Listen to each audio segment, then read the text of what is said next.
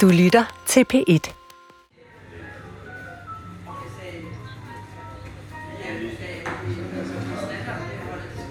Jamen altså, vi mødes ind i byen, og så sidder vi og snakker, og øh, så fortæller jeg Anne, at jeg har været sammen med fysioterapeuten.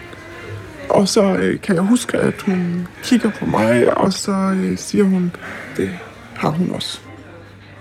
Det er slutningen af to tusind og seksten. Camilla og Anne sidder på en vinbar og er rystet over, hvad de lige har fortalt til hinanden. Det var så tragikomisk. Altså, vi var så rystet begge to, men det var jo en eller anden forsvarsmekanisme over, jamen, hvad skulle man ellers gøre end at grine. Så vi sådan i chok begge to. De beslutter sig for at snakke sammen nogle dage efter, for at gennemgå deres oplevelser med fysioterapeuten i detaljer. Og her går det ifølge Anne og Camilla op for dem, at de begge har modtaget de samme indledende, anerkendende og omsorgsfulde beskeder fra fysioterapeuten. De har begge oplevet, at han brugte sin autoritet som deres tidligere behandler på Krop og Kraft til at blive uundværlig for dem midt i den livskrise, de stod i. Og så har de begge oplevet det pludselige skift til grænseoverskridende seksuelle fantasier. Anne og Camilla begynder pludselig at kunne se konturerne af et mønster.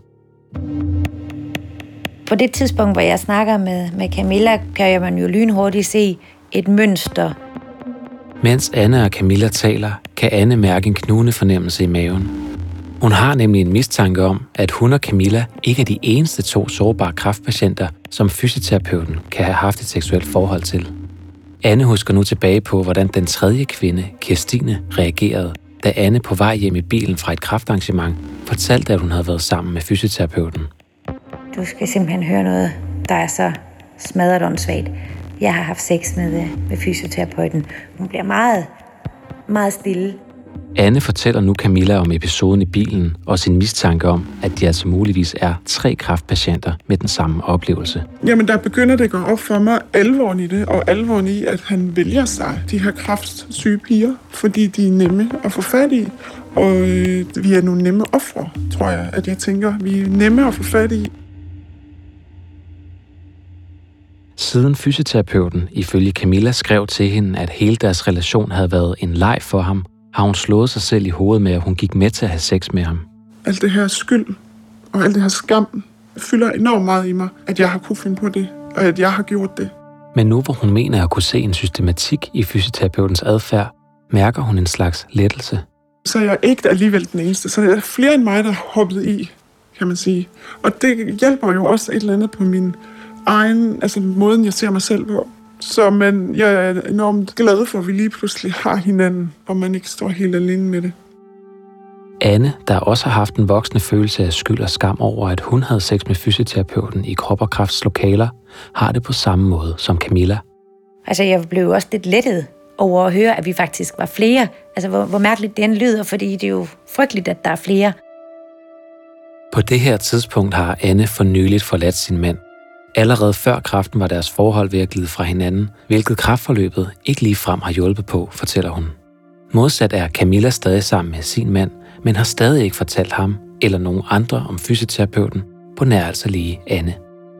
Men fordi Camilla nu kender til Annes sag og ved, at der måske også er en tredje kræftpatient, beslutter hun sig for at fortælle det til sin mand.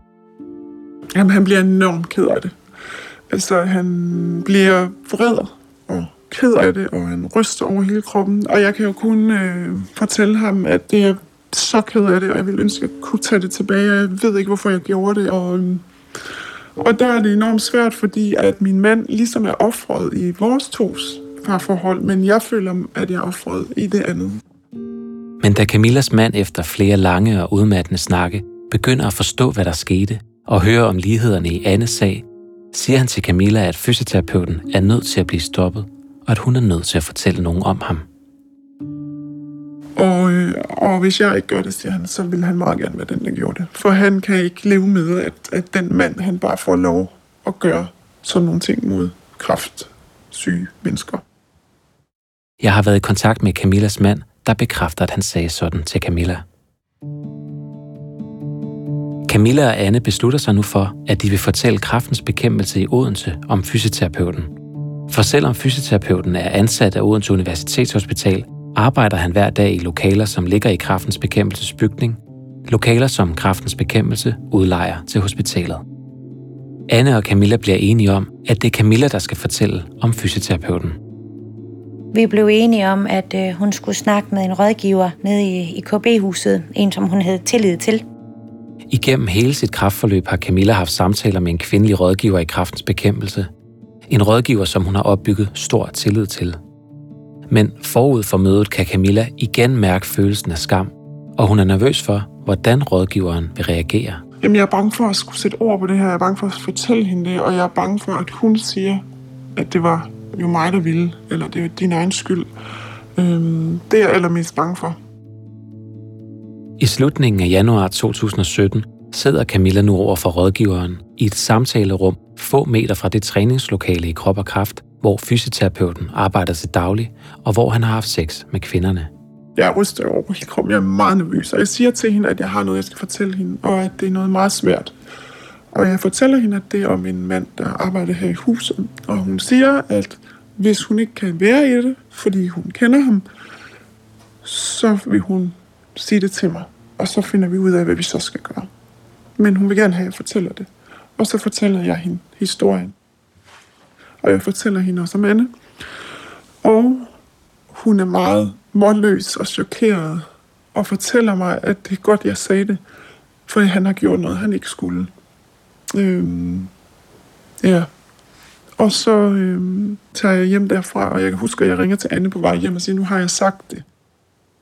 Begge kvinder bliver enige om, at det var en god beslutning at betro sig til kræftens bekæmpelse, og at det føles som en lettelse, at de nu har givet sagen videre til nogle andre, der kan handle på deres oplysninger. Vi blev meget overrasket over, hvor alvorligt de tog det, og hvor seriøst de tog det. Men da kvinderne går i seng den aften, ved de ikke, at der nu venter seks uforudsigelige døgn. Seks døgn, som ifølge kvinderne mest af alt kommer til at føles som et langt mareridt. Fra P et Dokumentar. Det her er Det perfekte offer tre. Jeg hedder Emil Sebus Jacobsen. Det her er fjerde episode. De seks døgn. Første døgn. Fredag. Om formiddagen, fredag den syvogtyvende januar, ringer Camillas telefon. Altså, der ringer øh, ja, lederen inden for kræftens bekæmpelse og siger, at, øh, at, at, hun, at hun er blevet det fortalt, og, øh, og det er simpelthen noget, som ikke øh, kan holdes hverken anonymt eller hemmeligt mere. Altså, det skal frem, og, og det skal op til direktøren for O U H. Camilla bliver altså opfordret til at gå til direktøren på O U H, Odense Universitetshospital.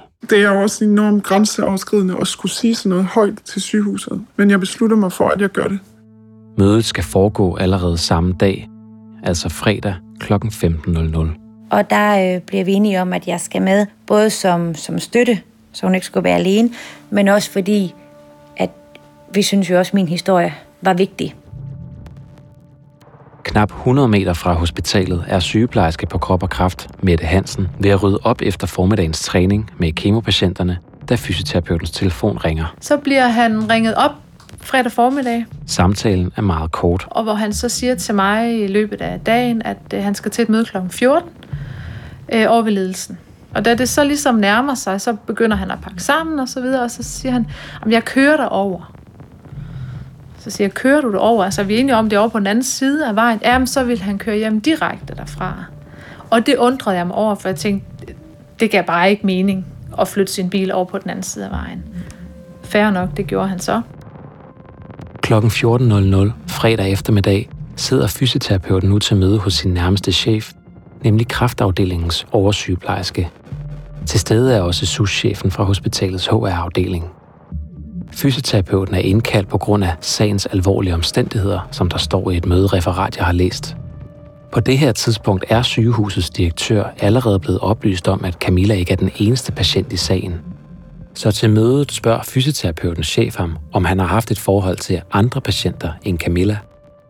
Men fysioterapeuten svarer, at der kun har været tale om én patient, altså Camilla. Jeg kan også læse, at fysioterapeuten blandt andet også fortæller, at han ikke kan huske, hvornår hændelserne fandt sted. Da mødet slutter, vælger Odense Universitetshospital nu at suspendere fysioterapeuten fra sit arbejde med øjeblikkelig virkning. En time efter, kl. klokken femten sidder Camilla og Anne i et fyldt mødelokale med den øverste ledelse på Odense Universitetshospital. Der er altså linet op jo med mennesker, der ved noget om, hvad man skal gøre i sådan nogle situationer. Og, øhm... Til stede er hospitalets lægefaglige direktør Kim Brixen, kræftafdelingens oversygeplejerske, hospitalets chefjurist, en souschef for hospitalets H R-afdeling og en repræsentant for Kræftens Bekæmpelse, der er der som støtte for Anne og Camilla. Camilla lægger nu ud med at fortælle hospitalets ledelse om sine oplevelser med fysioterapeuten. Altså hele den, det her, den her samtale er jo mega ubehagelig for mig, og jeg, altså jeg, det er jo enormt grænseoverskridende at fortælle fremmede mennesker øh, om sådan noget. Og øh, altså jeg kan huske, at jeg sådan fysisk bliver påvirket af det. Altså jeg ryster meget og græder og er meget ked af det, fordi de var jo øh, meget konkrete, ikke? Altså hvordan skete det, hvad gjorde han, og hvad sagde du, og hvad gjorde du, og... Øhm, jeg kan huske, at, øh, altså, at, at det blev jo også sådan, jamen, altså, I, I gjorde det jo selv, og I kom jo selv til ham. Øhm, men jeg kan også huske, at Kim Brixen sagde, at den følelse skulle vi ikke have. Men det var meget, altså det var enormt øh, ubehageligt, altså grænseoverskridende og forhørsagtigt øh, til selve mødet. Camilla kan huske, at følelsen af skam og skyldfølelse blusser voldsomt op i hende under mødet. Noget, der bekræftes af et referat, der bliver lavet af samtalen. Her fremgår det, at Camilla på den ene side fortæller, at hun blev manipuleret af fysioterapeuten, som citat, plukkede hende der, hvor hun var allermest skrøbelig. Men hun fortæller på den anden side også, at hun skammer sig, at hun burde have sagt nej, og at hun ikke ønsker at gøre fysioterapeuten ondt, men bare ønsker, at det ikke skal ske for andre, som der står. Jeg kan huske, at jeg hele tiden beskytter ham en lille smule. Jeg sagde hele tiden, at han var jo også rigtig sød, og han gjorde jo også rigtig gode ting for os, og han er simpelthen så dygtig til sit arbejde, og vi beskyttede ham ligesom. Jeg har bedt Odense Universitetshospitals lægefaglige direktør, Kim Brixen, om et interview. Det har han ikke ønsket at stille op til. I stedet har han sendt en mail gennem hospitalets pressemedarbejder. I mailen skriver Kim Brixen sådan her om Camillas oplevelse af at være til et grænseoverskridende forhør. Jeg er ked af, at kvinderne har oplevet det som ubehageligt. Vi havde brug for nogle fakta for at kunne drage de nødvendige ansættelsesretlige konsekvenser. Det var en svær balance, hvor vi skal handle både resolut og skånsomt på samme tid, og balancen ramte vi desværre ikke godt nok. På trods af det, som Camilla og Anne til at begynde med oplever som en forhørsagtig samtale, kan Camilla tydeligt huske, at hospitalsdirektøren på mødet gør klart, at hun og Anne ikke har gjort noget forkert. Og det er samtidig et utrolig rart, at, at der bliver lyttet, og der bliver taget stilling, og at, at, at der er nogen, der siger, at det var forkert, det han gjorde. Det betyder mega meget, ja. Følelserne af skam og skyld begynder så småt at lette. Især da hospitalet fortæller, at fysioterapeuten allerede er blevet suspenderet. Og, og det gør mig meget, meget glad. Det var egentlig det, jeg gerne ville. Så det er ligesom sket. Men den følelse er kortvarig. For hen imod slutningen af mødet opfordrer hospitalsdirektøren nu kvinderne til noget, de på ingen måde kan overskue, og som de føler placerer ansvaret hos dem, fortæller de. Altså, de, de, de, de opfordrer os til at melde det til politiet. Øh, og da han siger det, så bliver det bare så alvorligt, synes jeg, og øh, jeg kan slet ikke rumme alt det. Sygehuset opfordrer altså de to kvinder, patienterne, til at anmelde hospitalets medarbejdere. Camilla fortæller, at hun begynder at ryste og græde igen, da hospitalsdirektøren beder dem om at stå for politianmeldelsen. Det er en kæmpe byrde. Jeg kan virkelig ikke øh, rumme det. Altså, det. Det er som om, at alt mit... Altså hele i rigtig lang tid har, har alt det her jo kørt ind i mig, og det er blevet sagt til flere forskellige nu, altså øh, også til min mand, og, øh, og jeg bruger rigtig meget krudt på det, og jeg er helt, helt færdig indeni. Camilla og Anne spørger derfor hospitalets ledelse, om ikke de vil påtage sig opgaven med at anmelde fysioterapeuten, der jo er deres medarbejder. For jeg føler ikke, at jeg er i stand til det sådan rent følelsesmæssigt, øh, men det siger han, at de ikke kan. At det skal være mig og Anne, der gør det. Hospitalets direktør Kim Brixen fortæller kvinderne, at der er en årsag til, at hospitalet ikke kan stå for politianmeldelsen. Hospitalets chefjurist har nemlig dagen inden mødet ringet til Styrelsen for Patientsikkerheds døgnbemandede beredskabsvagt for at blive vejledt om reglerne på området. Og ifølge direktøren har styrelsens beredskabsvagt klart og tydeligt sagt, at hospitalet ikke kan melde fysioterapeuten til politiet, selvom hospitalet gerne vil. Det skal være kvinderne. Det har Styrelsen for Patientsikkerhed sagt, at det skal være ofrene, der gør det. Og der blev det for meget for Camilla. Så jeg siger, nej, det skal vi ikke. Altså, nu, nu, skal I, nu skal I stoppe, fordi nu skal det her stoppe. Jeg vil ikke være med til mere-agtigt. Altså, jeg, jeg, har, jeg er simpelthen fyldt op af det her, og nu, nu har jeg sagt det, og så er det det. Okay, siger de. Men de, de, de synes, at jeg skal tænke over det. I slutningen af mødet tilbyder sygehusdirektør Kim Brixen at sende kvinderne til krisepsykolog på hospitalets regning. Noget, som Anne og Camilla siger, de vil tænke over. Vi vækstede hele tiden imellem, hvor er det synd for ham, og så er der nogle andre, der siger, hvor er det synd for jer. Så jeg tror slet ikke, vi var klar over endnu, hvad der var, der var sat i gang. Da de forlader mødet, der slutter cirka efter to og en halv time, får de begge to igen en stærk fysisk reaktion. Der får vi den reaktion, hvor vi fryser meget, begge to. Og øh, at det var sådan, det gik sådan helt ind i, helt ind i skelettet, alle de følelser, alt det, der skete. Da de kommer hjem, kan ingen af dem finde ro.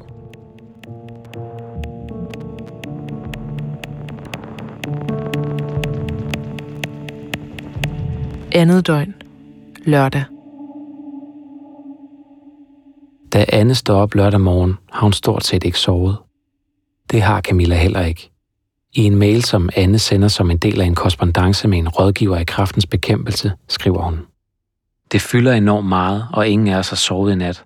Det rumsterer rundt i hovedet hele tiden. Og så slås jeg lidt med følelser som at være flov, skamfuld, billig, naiv og let tilgængelig.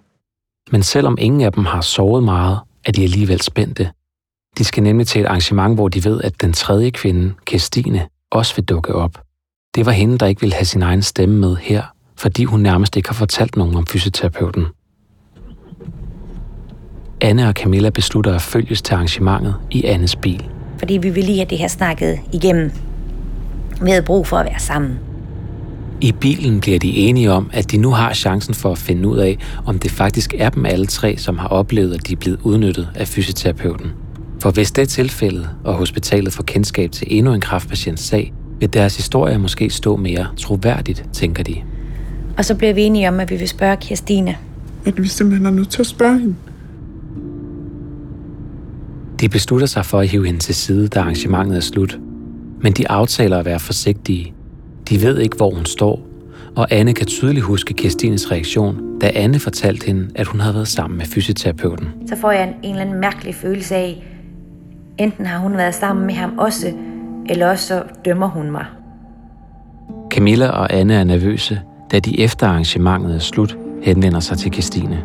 Og så tager vi hende med udenfor og spørger, må vi ikke lige snakke med dig et øjeblik? Det må vi gerne. Og i det, vi kommer ud, så siger hun, jeg ved godt, hvad I vil sige.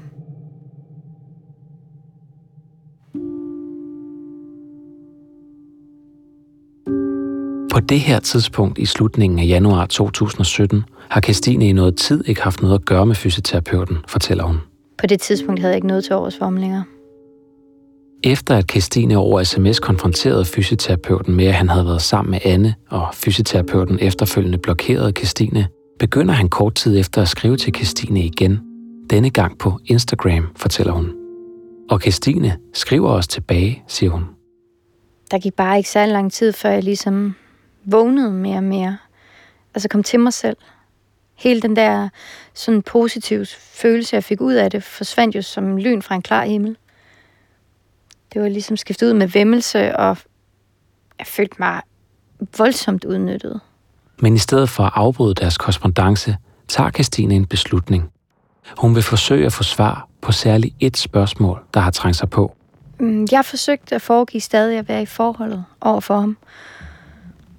Og jeg kan huske, at jeg sådan til allersidst tog jeg hen og mødtes med ham, selvom jeg var dybt i afsky. Men hvor jeg blandt andet fik ham til at svare på, Hvor mange, altså hvor mange patienter drejer det her sig om, og hvor mange er der af andre, der har fået en tur i skoven. Jeg er i hvert fald noget i den retning. Og så, så grinede han bare smørret og sagde, jamen det er mere end ti og færre end halvtreds. Altså, han siger til dig, at han har været sammen med mere end ti af sine patienter. Ja. Flere end ti og færre end halvtreds. Jeg har forelagt fysioterapeuten oplysningerne om, at han skulle have været sammen med mellem ti og halvtreds patienter, men fysioterapeuten er ikke vendt tilbage med svar. Ifølge Kirstine afbrød hun efter mødet al kontakt med fysioterapeuten. Men dagen inden hun skal til det kræftarrangement, som Anne og Camilla også skal til, skriver fysioterapeuten pludselig til hende på Instagram og beder hende om at ringe til ham hurtigst muligt, siger Kirstine. I telefonen fortæller han, at han lige har været til samtale hos ledelsen på hospitalet, som har suspenderet ham. Han snakkede og snakkede og snakkede meget hurtigt, og det ene med det andet, og jeg forstod dårligt nok, hvad han sagde. Men han sagde, at nogen var gået til O U H, at øh, nu er de alle, altså nu havde de altså rottet sig sammen imod ham og tænkt sig at få ham ned med nakken. Og så begynder han pludselig at snakke om Camilla, og jeg husker, jeg sagde, nå, Camilla også, for det vidste jeg ikke i forvejen. Indtil nu har Kirstine jo kun kendt til Anne og fysioterapeuten. Men nu afslører han altså over for hende, at han også har været sammen med Camilla, husker Kirstine. Men han sagde til mig i telefonen, det troede jeg da, du vidste. Det troede jeg da, du havde regnet ud. Og så var det, han sagde, at hvis jeg nu også vil snakke, at jeg af alle nu også vil gå sammen med de andre og gå imod ham, så kunne han lige så godt hoppe ud foran et tog. Og at jeg muligvis skulle være den direkte årsag til, at han kunne finde på at gøre sådan noget, det var, det var rigtig ubehageligt. Men da fysioterapeuten lægger på, er Kirstine ikke i tvivl om, at hun er nødt til at tale med Camilla og Anne. Jeg havde sådan et helt brændende behov for at tale med dem, og have talt igennem, hvad det var, der var sket. Fordi jeg var slet, slet ikke tvivl om, at det her var helt galt. Altså, jeg kunne næsten ikke vente med at snakke med dem.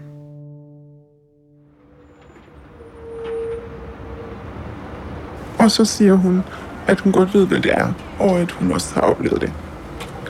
Og så øh, er vi tre og kigger på hinanden, og så er det helt mærkeligt jo. Så bryder det hele jo ud. Eller sammen. Jeg bliver faktisk på en eller anden skør måde endnu mere lettet, fordi så er det ikke kun mig, der er, øh, mig, der er så naiv i den. Men samtidig bliver jeg jo også skræmt, fordi det viser jo helt tydeligt et mønster.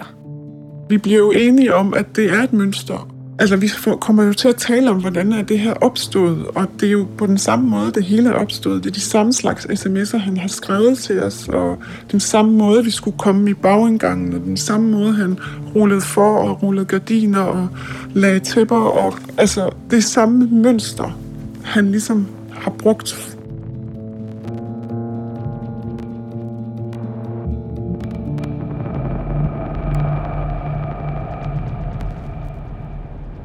Kirstine beslutter at kontakte Kræftens Bekæmpelse dagen efter om søndagen, hvilket ifølge kvinderne skal blive et af de mest tumultariske af de seks lange døgn. Tredje døgn. Søndag. Søndag kontakter Kirstine Kræftens Bekæmpelse og bliver sat i forbindelse med hospitalsdirektør Kim Brixen, som hun over telefonen kort fortæller om sine oplevelser. Hospitalsdirektøren beder hende om at komme ind til et møde allerede samme dag klokken fjorten. Et møde, hvor Camilla og Anne vælger at tage med. Jeg havde følelsen af at ryste indvendigt, og jeg følte, at jeg skulle kaste op. Så jeg frøs og havde det varmt samtidig, og sådan, ja, som om jeg havde feber. Nu fortæller Kirstine hospitalsledelsen om sin oplevelse med fysioterapeuten, om hans særlige opmærksomhed, hans omsorgsfulde besøg, da hun var indlagt, hans massage og det seksuelle forhold, da Krop og Kraft sluttede. Det kan jeg læse i et referat, der bliver lavet af mødet. Kirstine fremviser også en række sms'er, som fysioterapeuten har sendt til hende, både under og i tiden efter hun gik hos ham på Krop og Kraft. Og så sker der, ligesom ved første møde, noget, der igen er meget ubehageligt for kvinderne, fortæller Anne. Vi bliver igen opfordret til at politianmelde. Ligesom ved det første møde, fortæller hospitalet nu, at det er kvinderne, der skal anmelde fysioterapeuten, og hospitalet opfordrer dem også til at gøre det. Et budskab, som både Kirstine og Camilla reagerer meget kraftigt på. Vi får jo ligesom at vide, at de ikke kan gøre det. At det er os, der skal gøre det. Det føles fuldstændig vanvittigt uoverskueligt. Jeg kan slet ikke overskue det, og alle vil øh, have, man anmelder det, og U H vil, og skal vi, og skal vi ikke. Det viser sig, at hospitalet igen har ringet til Styrelsen for Patientsikkerhed, som ifølge hospitalet igen har sagt, at det skal være kvinderne, der melder sagen til politiet. Odense Universitetshospital politianmelder altså ikke fysioterapeuten. Vi havde svært ved at forstå, hvorfor O H ikke kunne politianmelde ham, fordi vi tænker, jamen han har jo han har haft sex med patienter på sin arbejdsplads, så jeg havde virkelig, virkelig svært ved at forstå det.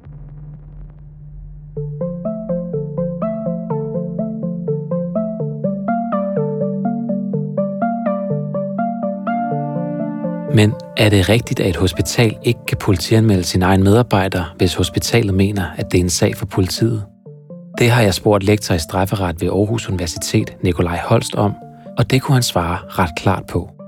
Helt generelt kan man sige, at der er absolut ikke noget problem med, at et hospital øh, politianmelder. Hvis de mener, der er foregået noget øh, strafbart på øh, deres hospital, så kan man politianmelde, og man kan gøre det endnu mere enkelt. Der er ikke nogen regler om, hvem der må politianmelde, og hvem der ikke må. Det er noget vold. Den er ikke længere end det.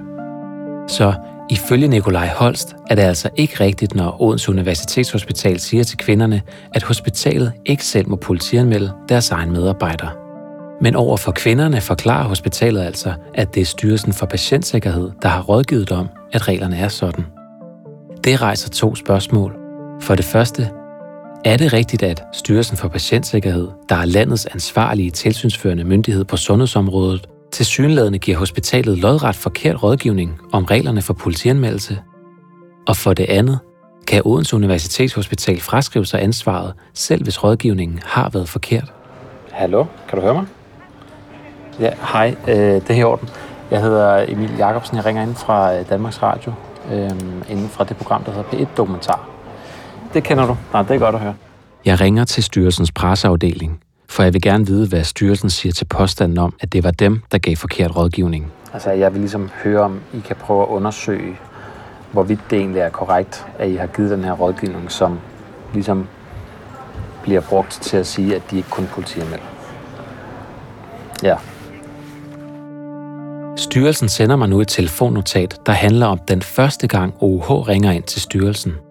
I notatet kan jeg læse, at styrelsen giver generel råd og vejledning, men jeg kan ikke læse, hvad styrelsen konkret siger om reglerne for politianmeldelse. O U H har ikke selv noget telefonnotat fra den samtale, og det er derfor svært at vide, hvad der præcis blev sagt i den her første telefonsamtale. Men Styrelsen for Patientsikkerhed sender mig også et telefonnotat, der er lavet i forbindelse med den anden telefonsamtale, den der finder sted om søndagen, hvor både Kirstine, Camilla og Anne er til møde med ledelsen på O U H, og hvor Kirstine altså fortæller sin historie. I notatet kan jeg se, at det er en læge, der tager telefonen hos Styrelsen for Patientsikkerhed, da O U H's chefjurist ringer ind under mødet med de tre kvinder. Og det er også lægen, der har skrevet telefonnotatet. Det er altså en læge, der rådgiver Odense Universitetshospital om de juridiske regler for politianmeldelse. Men der står ikke i notatet noget om, hvad lægen rådgiver hospitalet om. I notatet står der bare, at lægen fortæller hospitalets chefjurist, hvem der kan, skråstreg må anmelde sagen til politiet. Hvad lægen efter alt at dømme fortæller O U H's chefjurist, kan jeg dog læse i et andet telefonnotat. Odense Universitetshospital sender mig nemlig efterfølgende deres telefonnotat af samtalen. Notatet er lavet af hospitalets chefjurist, kort efter hun lige har talt med lægen fra Styrelsen for Patientsikkerhed. Chefjuristen skriver sådan her om, hvad hun får at vide af lægen. Jeg orienterede om sagen og spurgte, hvordan vi skulle forholde os til dem og politiet. I forhold til politiet oplyste han, at det er de forurettede, kvinderne, som skal anmelde. Hvis kvinderne ikke vil anmelde og samarbejde med politiet, bliver der ingen sag. Der er altså to telefonnotater om den samme samtale, og jeg har derfor spurgt lektor i sundhedsret ved Syddansk Universitet, Ken Christensen, hvad han mener, at notaterne viser om den rådgivning, som Styrelsen for Patientsikkerhed giver Odense Universitetshospital. Ken Christensen har set sagens dokumenter, herunder de to telefonnotater. Når man læser det notat, som O U H de har taget, så støtter det, at de har fået en forkert rådgivning fra styrelsen, som går på, at det er kun kvinderne selv, der kan anmelde.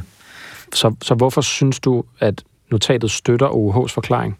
Det gør det, fordi man i notatet konkret skriver, at man er rådgivet om, hvem der kan, må anmelde. Og det notat, som O U H fører, der har vi svaret, at dem, der kan anmelde, det er kun kvinderne selv. Ifølge Ken Christensen er det problematisk, at styrelsen giver direkte forkert rådgivning om det, han kalder nogle af de mest banale regler. Når man henvender sig som hospital, er det nemlig som udgangspunkt styrelsen, der har det umiddelbare ansvar for at udlægge, hvordan reglerne skal fortolkes, siger han.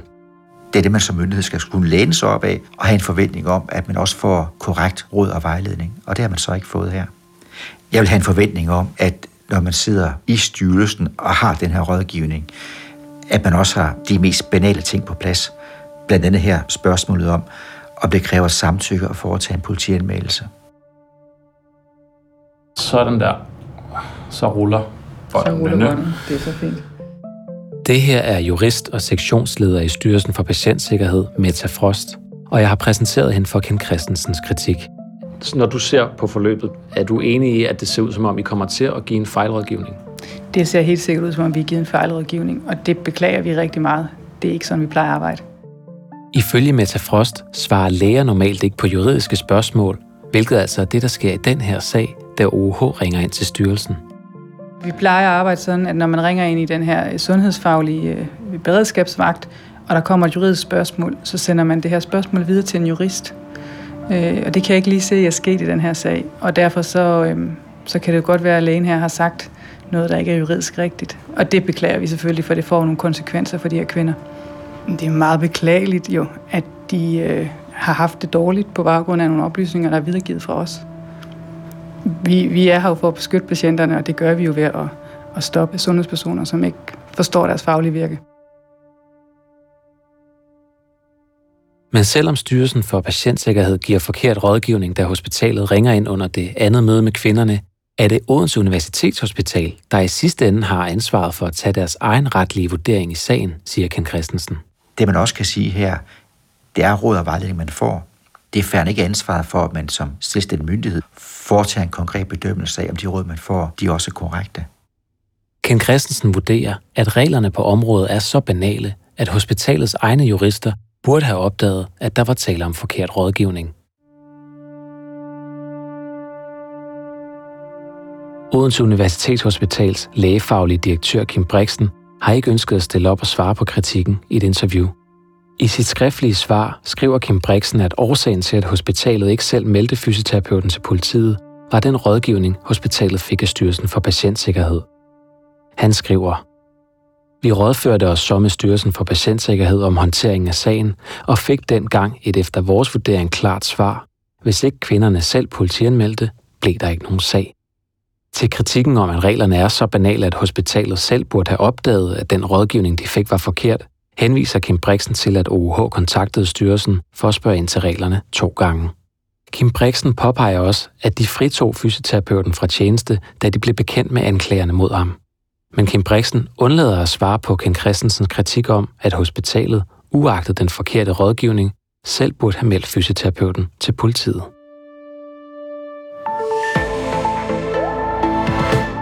Det er ikke første gang, at et hospital har valgt ikke at politianmelde sin egen medarbejder, selvom medarbejderen var under mistanke for at have udnyttet en patient seksuelt. Når vi går til lægen eller bliver indlagt på sygehuset, så stoler vi på, at vi er i de allerbedste hænder, og at personalet kun vil os det bedste. Sådan her lød det i T V-avisen i oktober to tusind og sytten, da T V-avisen omtalte de afsløringer, vi udgav i første sæson af Det Perfekte Offer. De seneste år er flere sager om overgreb mod patienter blevet afsløret. Spørgsmålet er, om de personer, der misbruger deres stilling til at krænke patienter, om de bliver stoppet i tide. Det rejser en ny sag fra Region Hovedstaden Psykiatri tvivler. Dengang afslørede vi, at Region Hovedstaden Psykiatri to gange undlod at melde en vikaransat nattevagt til politiet, selvom to forskellige psykiatriske patienter inden for et år havde fortalt Hovedstaden Psykiatri, at de var blevet udsat for seksuel overgreb af den samme nattevagt, da de var indlagt. Jeg kan huske, han kommer ind på værelset, og lige, lige pludselig så er min Min bus altså hed op til underhagen. Sådan en, den der følelse inde i. Den lidt ligesom at have klaustrofobi. Ligesom at fysioterapeuten hurtigt blev suspenderet fra Odense Universitetshospital, stoppede det psykiatriske hospital i hovedstaden også med at give nattevagten flere vagter. Og ligesom Camilla, Anne og Kirstine blev et af nattevagtens to ofre også flere gange opfordrede hospitalet til at melde nattevagten til politiet. Jeg, jeg, jeg blev spurgt, om jeg ville anmelde sagen. Det ville de jo gerne have. Hvem spørger om det? Er det afdelingssygeplejersken eller hvad? Jamen, hun, hun spørger bare, om jeg vil gå ud til politiet med det og anmelde det. Men kvinden kunne ikke overskue at politianmelde nattevagten, blandt andet fordi hun efter overgrebet fik det markant dårligere, fik selvmordstanker og begyndte at høre stemmer. Så du svarer, det har du ikke lyst til. Ja. Hvad, hvad svarer de så til det? Personalet? Jamen, det kan de godt forstå. Øhm, det, det er helt okay med. Det kan de godt forstå, jeg ikke har lyst til. Siger de så noget om, om de selv vil politianmelde? Nej, det, er, det, det kan jeg ikke huske, at få noget videre om. Så sagen stopper der, så at sige? Ja. ja. Podcasten førte dengang til massiv kritik af Region Hovedstaden Psykiatri, som beklagede og erkendte, at de formentlig burde have politianmeldt nattevagten, både i to tusind og tretten og i to tusind og fjorten. Men tre år senere, i to tusind og sytten, er det altså Odense Universitetshospital, der vælger ikke at politianmelde fysioterapeuten. At der altså findes flere sager, hvor hospitaler ikke politianmelder sine egne medarbejdere, selvom de ifølge lektor i sundhedsret Ken Christensen burde gøre det, er et stort problem, mener han. Det synes jeg er tankevækkende. Det er også bekymrende, fordi det betyder, at man som myndighed overlader et meget stort ansvar til patienterne. Og det betyder også, når man ikke foretager de nødvendige retlige skridt, at man som myndighed også udsætter fremtidige patienter for en risiko. Og det er derfor, man som myndighed har et selvstændigt ansvar for at gennemføre anmeldelserne.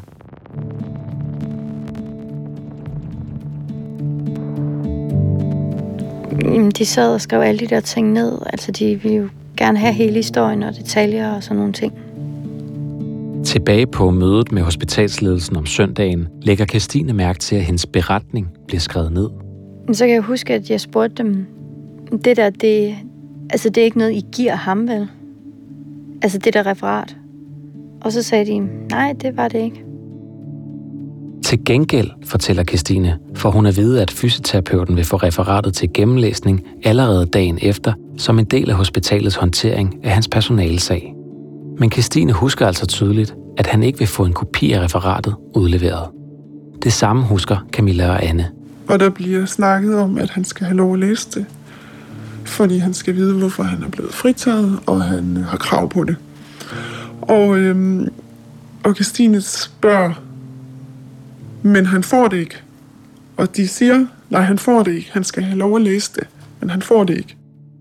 Og at fysioterapeuten ikke får en fysisk kopi af referatet, er helt afgørende for, at alle tre kvinder vælger at skrive under, siger Camilla. Vi ville ikke have, at han havde vores inderste følelser og tanker skrevet ned og gemt i sin lille skuffe derhjemme og kunne tage dem op og bruge dem. Og vi var på det tidspunkt også bange for ham. Altså, vi, vi var sådan lidt, kunne han finde på at køre forbi os?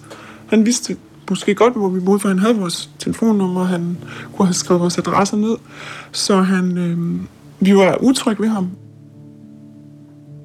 For Anne er det også afgørende, at fysioterapeuten ikke får en kopi. For selvom Anne på det her tidspunkt ikke længere er sammen med sin mand, har hun ikke fortalt ham om fysioterapeuten. Og derfor er hun bange for, at fysioterapeuten kan finde på at lægge noget af referatet, og dermed hendes dybt personlige udtalelser, op på de sociale medier. Lige pludselig er der faktisk en mand, der kan blive så vred på os, og han ligger inde med mine tanker og følelser og hele vores forhold med min underskrift på, som han kan bruge til, hvad han vil. Ifølge de tre kvinder får de altså at vide, at fysioterapeuten ikke får udleveret referaterne, men at han har ret til at læse dem igennem. Hvad Kirstine, Camilla og Anne ikke ved er, at hospitalet selv vil blot at vise fysioterapeuten referaterne allerede nu, ifølge flere eksperter, er ved at begå endnu en fejl, der skal ende med at være til stor ulempe for kvinderne.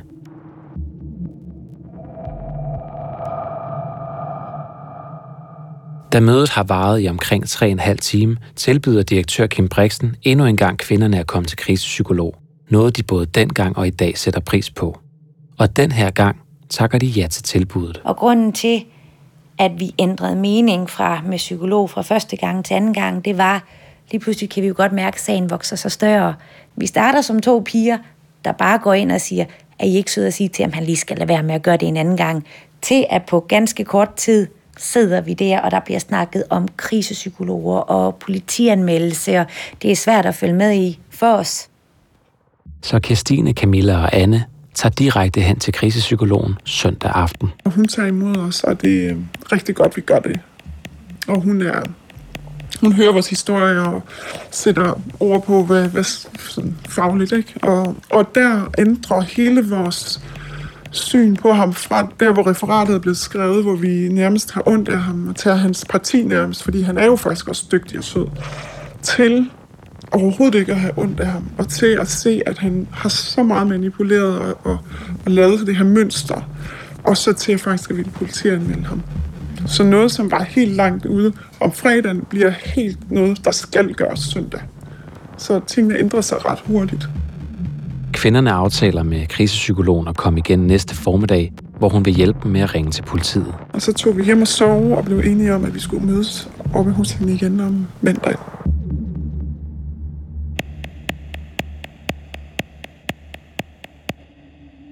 Fjerde døgn. Mandag.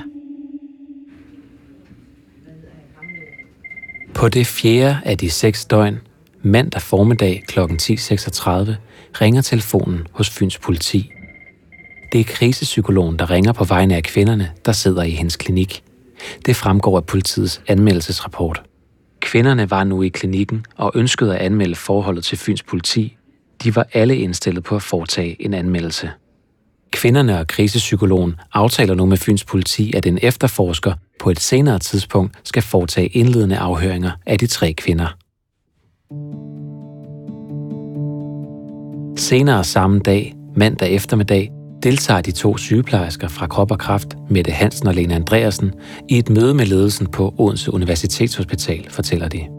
De kan huske, at ledelsen spørger dem, hvorfor de tror, at fysioterapeuten er blevet suspenderet fra sit arbejde. Der bliver vi spurgt om, om vi har en tanke på, hvad det kan være. Og det, det har vi jo så. I dagene op til mødet har de to sygeplejersker flere gange forsøgt at få fat på fysioterapeuten, for at finde ud af, hvorfor han er blevet suspenderet, siger de. Han plejer jo at være sådan meget let at få i kontakt, øh, altså, og, og han vil ikke rigtig, han vil ikke fortælle, hvad der er sket. Og... Så nu prøver de selv at finde en forklaring, husker Mette Hansen. Jeg tror også, vi snakkede om, jamen, kan der være noget med noget økonomi? Altså, kan man have, have taget af kassen på en eller anden måde? Det bliver vi om. Det kan man faktisk ikke i det der system, hvor han har, har siddet. Til sidst kan de to sygeplejersker kun komme med et muligt svar på, hvad der kan være sket. Et svar, som på en og samme tid er helt uforståeligt for dem, og samtidig helt nærliggende, fortæller de. Til mødet med hospitalsledelsen fortæller sygeplejerskerne nu, hvad de tror, sagen handler om. Jeg kan faktisk ret tydeligt huske det, mm. at øh, du siger noget med, om det kan være noget med nogle piger. Det er bestemt det eneste, jeg lige kunne forestille mig. Ja. Og det får vi så at vide, at, at det er det, men at der ligger jo en, en tavshedspligt, mm. så vi får egentlig ikke øh, mere at vide. Da mødet er slut, begynder en række spørgsmål at melde sig, husker Mette Hansen. Jeg gik meget med det der bagefter og tænkte, ej, hvad var det, vi ikke så? Hvad var det, vi ikke reagerede på? Den der følelse af, hvad er det, der er foregået, uden vi ligesom har grebet ind. Et spørgsmål, som i tiden efter skal begynde at fylde mere og mere for de to sygeplejersker.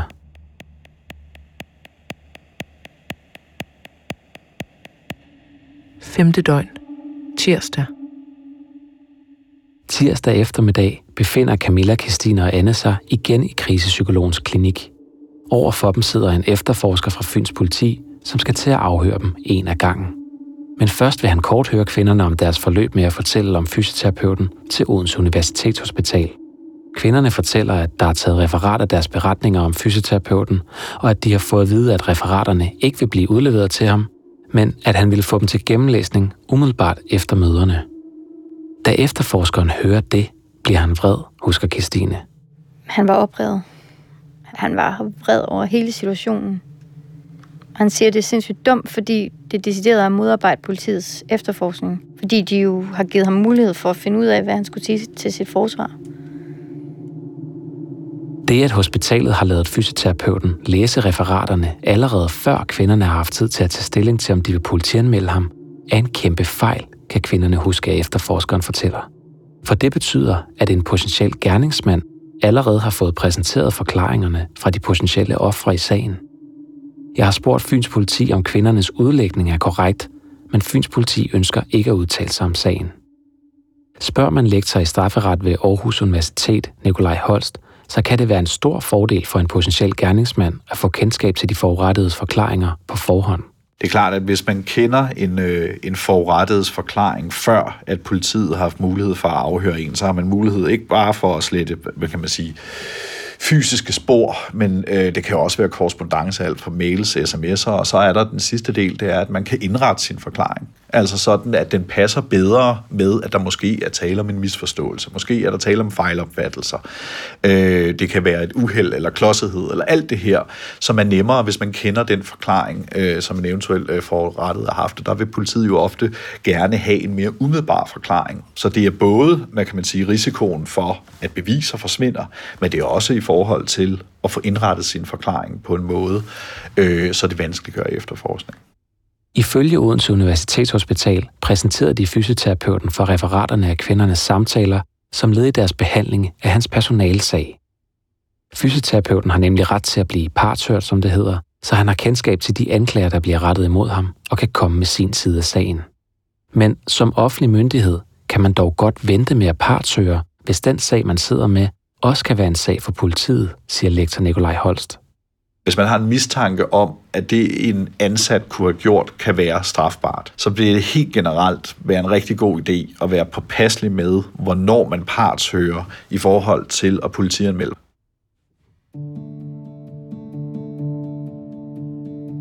Kirstine retter derfor i dag en hård kritik af Odense Universitetshospital. Altså, det er jo delvist, der spolerer politiets efterforskning.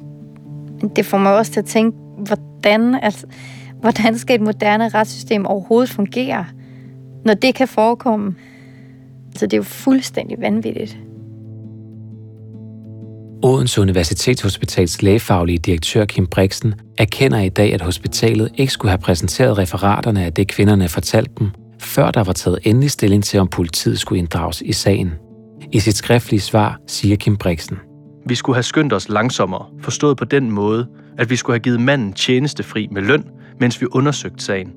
Når der på en og samme tid er tale om personalesag og en potentiel strafferetlig proces, bør vi prioritere den strafferetslige sag i samråd med politiet og drøfte med dem, hvordan vi samtidig kan gå videre med personaleprocessen, uden at det udfordrer deres arbejde.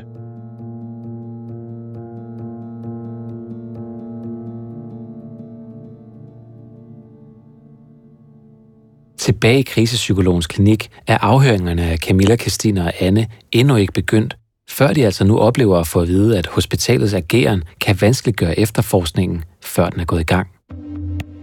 Og da kvinderne begynder at fortælle om deres oplevelser med fysioterapeuten til efterforskeren, sker der noget, der gør, at kvinderne for alvor bliver endnu mere forvirrede og frustrerede. De får nemlig nu at vide, at det slet ikke er sikkert, at fysioterapeuten har gjort noget, der er ulovligt. Jeg oplevede, at politi, politibetjenten, ham der afhørte os, han var i tvivl om, der var nogen sag i det. Altså, han er meget interesseret i, om der er tale om voldtægt. Altså, om jeg har åh, råbt nej og skubbet væk og sådan noget. Og det kan jeg jo sige, det nej. Det, det kan jeg ikke sige, jeg har. Så, så han, han mener, det, det bliver nok lidt svært, det her.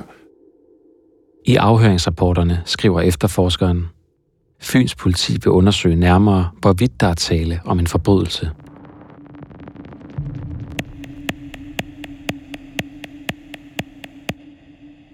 sjette døgn. Onsdag.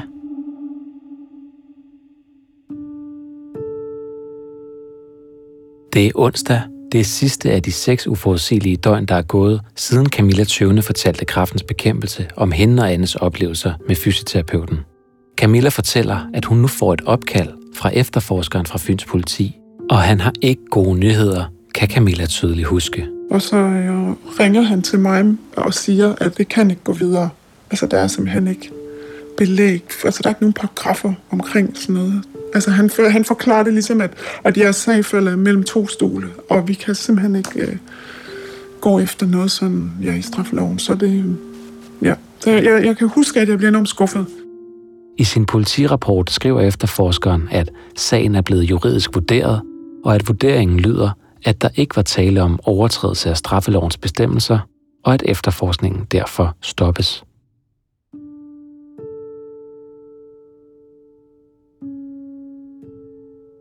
I de seks døgn, der er gået, er Camilla, Anne og Kirstine gået fra at føle, at deres oplevelser med fysioterapeuten var deres egen skyld, til at ture betragte sig selv som offer for en forbrydelse.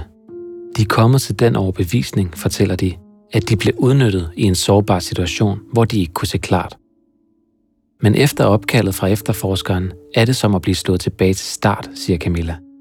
Du har simpelthen bare brugt så meget krudt på det, ikke? Og ligesom sat i stilling til, at, at det her, det er bare overhovedet ikke okay.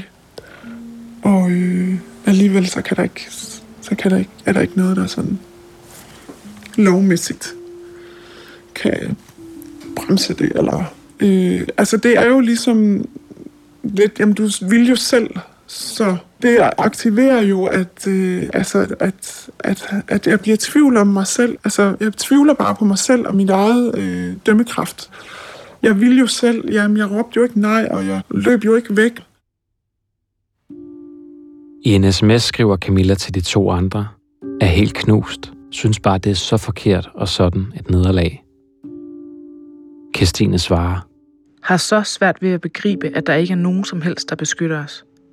Hvis ikke politiet og lovgivningen skal passe på os, og O U H ikke gør det, hvem skal så? Camilla svarer. Ja, ingen åbenbart.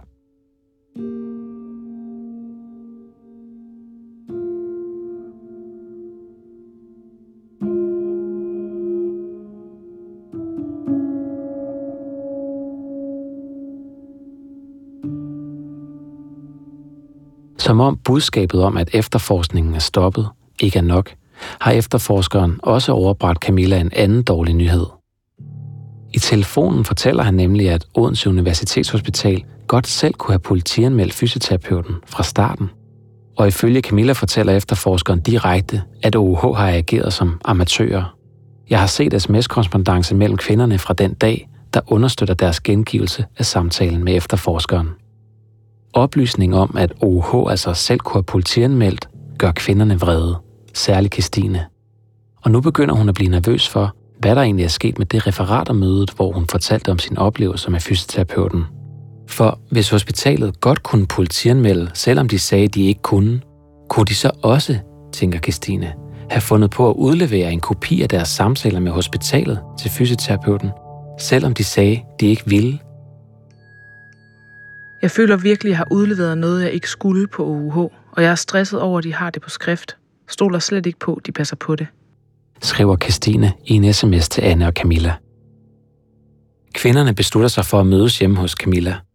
Med telefonen på medhør ringer de nu til hospitalets H R-afdeling for at høre, hvordan de har håndteret referatet fra møderne. Det bekræftes af hospitalets dokumenter i sagen. Vi sidder hjemme hos mig, øh, og jeg ringer. Og der siger hende, H R-damen, at, øh, at han har fået den. Og hun siger, øh, ja, og det har vi jo også aftalt. Så. Og så siger vi jo i munden på hinanden, at det har vi ikke aftalt. Kvinderne kigger på hinanden og kan ikke tro det, de lige har hørt. Slet ikke Kirstine. Jamen, jeg kan huske, at jeg sagde til de andre piger, at det føles simpelthen ligesom at blive udnyttet en gang til. Altså, det var et kæmpe tillidsbrud, og det var super grænseoverskridende. Altså, jeg havde virkelig ikke lyst til, at han skulle, at han skulle have min ulykkelige og følsomme og personlige forklaring på, hvad der var sket. At den skulle han bare have og kunne tage med sig og beholde. Altså, det føles, jamen, det føles som en stor krænkelse.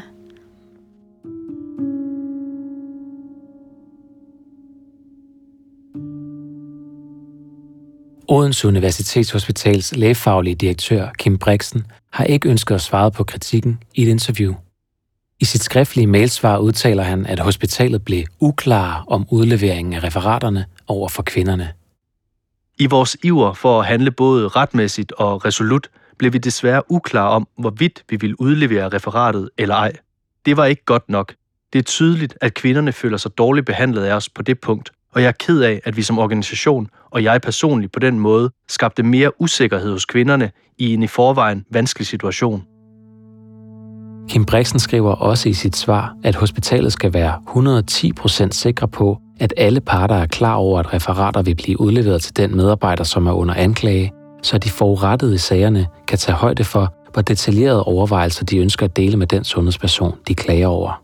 Hvis de ikke selv skriver redegørelsen for deres forløb, skal vi give dem bedre tid til at læse vores referater igennem og understrege, at det er det, krænkeren får udleveret, skriver Kim Brixen. For Camilla og Kirstine er det i dag primært den samlede mængde fejl, der står tilbage. At hospitalet først og fremmest pålagde dem at politianmelde fysioterapeuten, selvom hospitalet godt selv kunne gøre det, og at hospitalet udleverede referaterne til fysioterapeuten, før kvinderne havde haft tid til at overveje, om de ville melde sagen til politiet, selvom hospitalet altså, ifølge kvinderne, havde lovet dem ikke at gøre det. Altså, jeg kan huske, at jeg tit følte, at det var mere hans sag, der blev værnet om, end min egen og de andre pigers. Jeg var følelse som om, at man har beskyttet ham helt utrolig meget.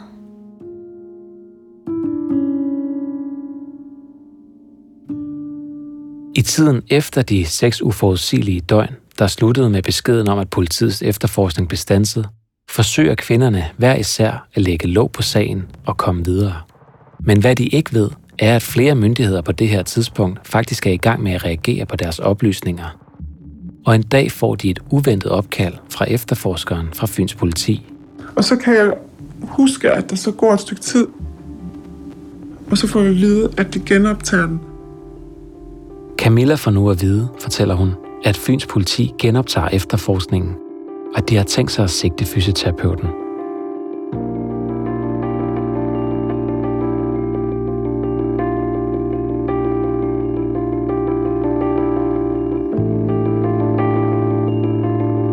Jeg har kontaktet fysioterapeuten og detaljeret forelagt ham de kritikpunkter, der bliver rejst af ham. Men trods gentagne henvendelser er han ikke vendt tilbage og har ikke svaret på den forelagte kritik. Han har tidligere i forbindelse med sagen bekræftet, at han indledte seksuelle forhold til de tre kvinder, men afviste, at der var tale om udnyttelse eller overgreb. Fysioterapeuten har i den forbindelse understreget, at de seksuelle forhold skete, efter kvinderne var ophørt med at være tilknyttet Krop og Kraft, og at han således ikke var tilknyttet som deres behandler.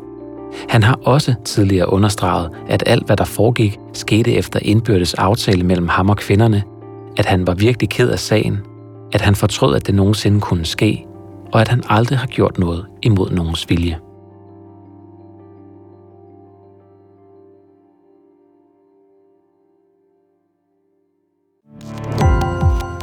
Gå på opdagelse i alle D R's podcast og radioprogrammer. I appen D R Lyd.